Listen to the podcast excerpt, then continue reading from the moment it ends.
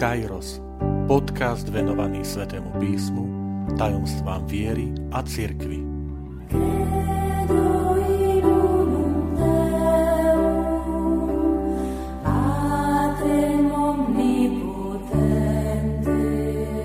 Šesťdesiatá tretia časť. Svet biblického čitateľa Vitajte pri počúvaní tohto podcastu – Volám sa František Trstenský, som katolícky kňaz, farár v Kešmarku a prednášam sväté písmo na Teologickom inštitúte v Spišskom podradí.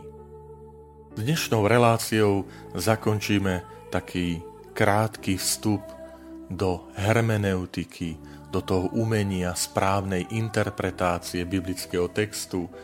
Rozprávali sme si, aké je dôležité poznať svet autora, môžeme povedať, svet, ktorý stojí za textom, ako zákulisie, ktoré je za javiskom, potom svet samotného textu, tie zákonitosti, gramatika, štruktúra, literárne dielo, kompozície, literárne žánre, druhy. A napokon dnes si chceme rozprávať na tému svet, ktorý stojí pred textom a to je čitateľ. Totiž um, možno na prekvapenie bude, že aj čitateľ zohráva dôležitú úlohu pri tom procese porozumenia textu. Uh, pripomeniem ten hermeneutický kruh, autor, text, čitateľ, že to nie je jedno liatý smer, ale ide o proces, kde neustále nastáva, ku, ku, dochádza k dialógu, k rozhovoru medzi text, autor, čitateľ, text, autor, čitateľ, čitateľ, autor, text. To znamená, čitateľ tiež má svoju dôležitú úlohu pri porozumení a interpretácii e, biblického textu. Ehm, a pritom ešte rozlišujeme takúto, takéto Ehm, dve vrstvy.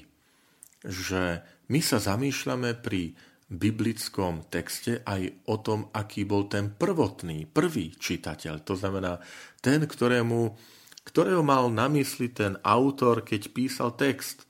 Ehm, uvediem to na príklade, že ehm, Lukáš hovorí v úvode o tom, že ten spis venuje istému Teofilovi. To znamená, on ho mal pred očami, osobne ho poznal a e, tomu prispôsobil určite aj výber výrazových prostriedkov, literárnu stavbu, štruktúru, kompozíciu. Čiže aj tu sa rozlišuje medzi prvým e, čitateľom, ktorého má na mysli ten autor, ktorému ten spis je adresovaný, židovská komunita v Markovom evaníliu rímska komunita kresťanov, v Matúšovom možno židokresťanská a tak ďalej, palových listoch Korintiania alebo, alebo Rímania. A potom druhý je ten aktuálny, ten terajší, súčasný, to sme my. A to je výzva. E, najťažšie je čítať text ako svet, ktorý stojí predo mnou, pretože je tu riziko, že v tom texte premietnem nie len, čo ten text obsahuje, ale aj seba samého. A zachovať si to, aby ten text nebol produktom čitateľa. Aby sa nestalo, že, že, e, že tam nachádzam to, čo ja tam chcem nájsť. A nie to, že nechám ten text dýchať takou vlastnou atmosférou. Takže to je veľmi dôležité. To znamená, čitateľ zohráva pri čítaní aktívnu úlohu. Predovšetkým ide o, jeho e, predstavivosť. Jedna vec, že si čítam nejakú udalosť Ježišovho zázraku, uzdravenia, ale ja si to v mysli viem a istým spôsobom predstaviť. Samozrejme, pri e, rozprávaní o čitateľovi má dôležitú úlohu, e, kto je tým čitateľom jeho vek, vzdelanie, pohlavie, e, životné povolanie. Lebo súhlasíte so mnou, že inak ten text číta kňaz, reholná osoba, inak matka v rodine, inak senior. Inak niektoré texty bude čítať e, mladý človek. Inak bude čítať texty obyvateľ Ázie a inak Európy. Jednoducho e, aj toto vplýva na to porozumenie textu, to znamená aj to náboženské, sociálne, historické e, pozadie, tá skutočnosť samotného, samotného čitateľa. Ak som v predchádzajúcich častiach hovoril, že v prípade autora môžeme hovoriť, že text je akýmsi oknom, že cez ten text ja sa začínam pozerať do toho sveta, do kultúry, tradície toho autora. Ak pri texte sme si povedali, že ten text plní úlohu akoby obrazu, že ja si všímam tú štruktúru, stavbu tej, tej vety, nielen vety, ale cel, celého textu, tak keď hovoríme o úlohe čitateľa, hovoríme o zrkadle. Lebo čitateľ stojí pred tým textom, pozerá sa na ten text, ale v tom texte sa odzrkadľujú aj jeho tradície, kultúrne, sociálne vloženie, kde sa nachádza rasa, pohlavie, náboženstvo, vek. A my vtedy hovoríme o tzv. predporozumení. Predporozumenie znamená, že každý čitateľ do toho procesu čítania biblického textu vnáša obrovské množstvo vlastných skúseností tým, čím som si on prešiel. Buď viac, alebo menej podľa toho, aj koľko má toho odžitého. To znamená, my nie sme pri čítaní e, nepopísaným listom. My za sebou máme istú skúsenosť. Isté pozadie kultúrne, historické. Uvediem to opäť na konkrétnom príklade. E, zoberte si Žalm 51, 7. verš, kde sa hovorí Umy ma a budem belší ako sneh. Niektorí africkí študenti, ktorí nikdy nevideli sneh, budú musieť upraviť svoje predporozumenie žalmu. Nám tu, kde si pod Tatrami, e, sneh vieme, ako vyzerá aj chláda, čo spôsobuje a tak ďalej. Takže umýma budem belší ako sneh, rozumieme. Ale taký, ktorý nikdy nevidel sneh, čo ak sneh je modrej farby? Úsmevne hovorím. Rovnako sú rôzne iné skúsenosti. Viete, keď, keď sa hovorí, že, že obyvatelia Antarktídy, ktorí, ktorí nikdy nevedeli, čo to je ovečka, baránok. A teraz Ježiš hovorí, o, ja som dobrý pastier, poznám svoje ovečky, ovce poznajú mňa a keď sa jedna ovca zatúla, ak tam človek vy, vyrastá v tom kultúrnom prostredí, že on nikdy nevidel a nepozná, čo to je ovca, ale pozná, čo sú to ryby a tulenie a, a tučniaky a tak ďalej, aj to má vplyv na porozumenie biblického textu. A preto to sú také extrémne príklady, ktoré používam. Ale teraz použijem príklad e, z nášho prostredia, že, že ako číta napríklad ten biblický text mladý človek, ktorý má náboženskú skúsenosť, ktorý vychádza z rodiny, ktorá praktizuje vieru, chodívajú do kostola, rozprávajú sa o viere. A ako číta ten text možno 14, 15, 16 ročný mladý človek, ktorý nikdy o Ježišovi nepočul. Hej. Niekto si povie, to nie je možné, však musel niečo počuť.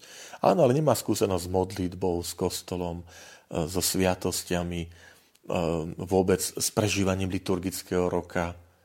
A teraz on počuje o narodení Ježiša Krista, o umúčení Ježiša Krista. Že aké prepojenia jemu skrsnú v mysli, lebo ten text vplýva na neho, ale on vplýva na text. Hej, to je jeho, tá jeho skúsenosť to jeho prostredie e, na neho vplýva. Preto vieme, že napríklad, e, keď, keď e, František počul niektoré výroky Svetého písma, choď, predaj všetko, čo máš, rozdaj chudobným, tak on sa cítil oslovený, to bola jeho situácia. Je tá jeho životná situácia, teda okolnosti, prostredie, z ktorého on pochádzal. A ďalší, svedci. Hež tam na živote svedcov je krásne vidieť, ako, ako ten svet čitateľa je naozaj tým zrkadlom, že, že ten čitateľ premieta do toho textu vlastnú situáciu, e, vlastnú skúsenosť. Možno Inak bude čítať biblický text napríklad onkologický pacient, ktorý prešiel si nejakým krížom, ťažkosťou a možno aj uzdravením, vďaka Bohu, keď počuje biblický príbeh uzdravenia. Ako ten, ktorý nemá túto skúsenosť. To znamená, chcem ukázať na to, že, že aj tá naša e, skúsenosť životná, prostredie, z ktorého pochádzame, v ktorom sme vyrastali, tiež vplýva na to, akým spôsobom e, chápem, rozumiem tomu textu. Preto sa aj hovorí, že, že takým základným pravidlom, ktoré spája tieto tri odlišné prístupy. Prístup, že pozerám na svet e, autora, že pozerám na text a potom pozerám na čitateľa je, že text eh, je potrebné vnímať s tým, že všetky tie tri prvky beriem do, do súvislosti. Že beriem ich na vedomie. Že aj keď sa pre jeden rozhodnem, napríklad dobre, budem si všímať ten svet autora, archeológiu, históriu, dejiny, že chcem poznať to prostredie, v ktorej ten text vznikal, aká to bola doba, v ktorej ten text e, e, svetopise žil, ale viem, že ešte je tu aj legitívne oprávnené čítanie Svetopísma s tým, že študujem jazyk, reč, ten text, ale aj ten, kde ja vnímam a beriem do úvahy aj kto je čitateľom, kto je adresátom toho textu, lebo svetopisec mal na mysli toho prvého, prvého adresáta, ale iste aj cez neho aj nás. Na záver e, tejto také mojej e, trojdielnej časti venovanej hermeneutike chcem ešte e, upozorniť na tzv. fundamentalistické čítanie. Fundamentalistické čítanie je v tom rizikom, nebezpečenstvom, že odmieta vziať do, úvahu, do úvahy historický charakter biblického textu. Že odmieta vziať do úvahy e, literárne formy a spôsob myslenia, ktorý sa premietol do, do jazyka. E, fundamentalistické čítanie často popiera e, širší kontext textu a príjma iba ten bezprostredný text, ktorý teraz číta. Preto to spomínam, že aj samotná církev pri interpretácii svätého písma upozorňuje na rizika a na nebezpečenstvo interpretácie, ktoré nazývame, že je to fundamentalistické čítanie. Práve fundamentalistické čítanie neberie ohľad na svet autora, jeho spôsob myslenia, vyjadrovania, text, jeho funkciu, štruktúru, žánre, um, štýl, ale aj úlohu čitateľa. A aj na to buďme opatrní pri čítaní. Na záver, milí priatelia, e, týchto mojich úvah chcem e, povedať takúto vec. K biblickému textu jestvujú rôzne prístupy. Niektoré sa sústredujú viac na autora, iné na text, ďalšie na čitateľa. E, ani jeden z nich, z týchto prístupov, nemôže v komplexnom pohľade vystihnúť tú hĺbku biblického textu. Používať len jednu, jeden prístup z, z tých troch, že sa sústrem na autora, čitateľa alebo text, alebo čita, teda text, nie je nič zlé. Ale musíme pritom pamätať, že to nie je dostačujúce. To znamená, je dôležité rozpoznať obmedzenia, každého tohto prístupu, každej tejto metódy a nesmie sa čítať takže v izolácii od ostatných, pretože tým pádom by dochádzalo k nerovnováhe, ktorá bráni potom pohľadu na bohatstvo obsiahnuté Svetom písme.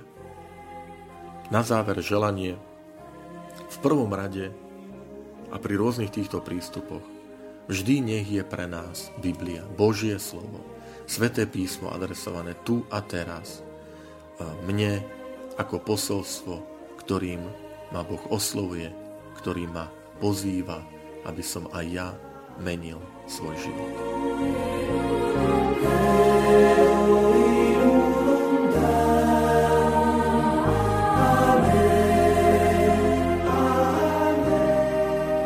Ďakujem, že ste počúvali tento podcast. Teším sa na ďalšie stretnutie s vami. Sledujte naše aktivity na web stránke farnosti Kežmarok www.fara.kezmarok.sk alebo na Facebooku farnosti Kežmarok.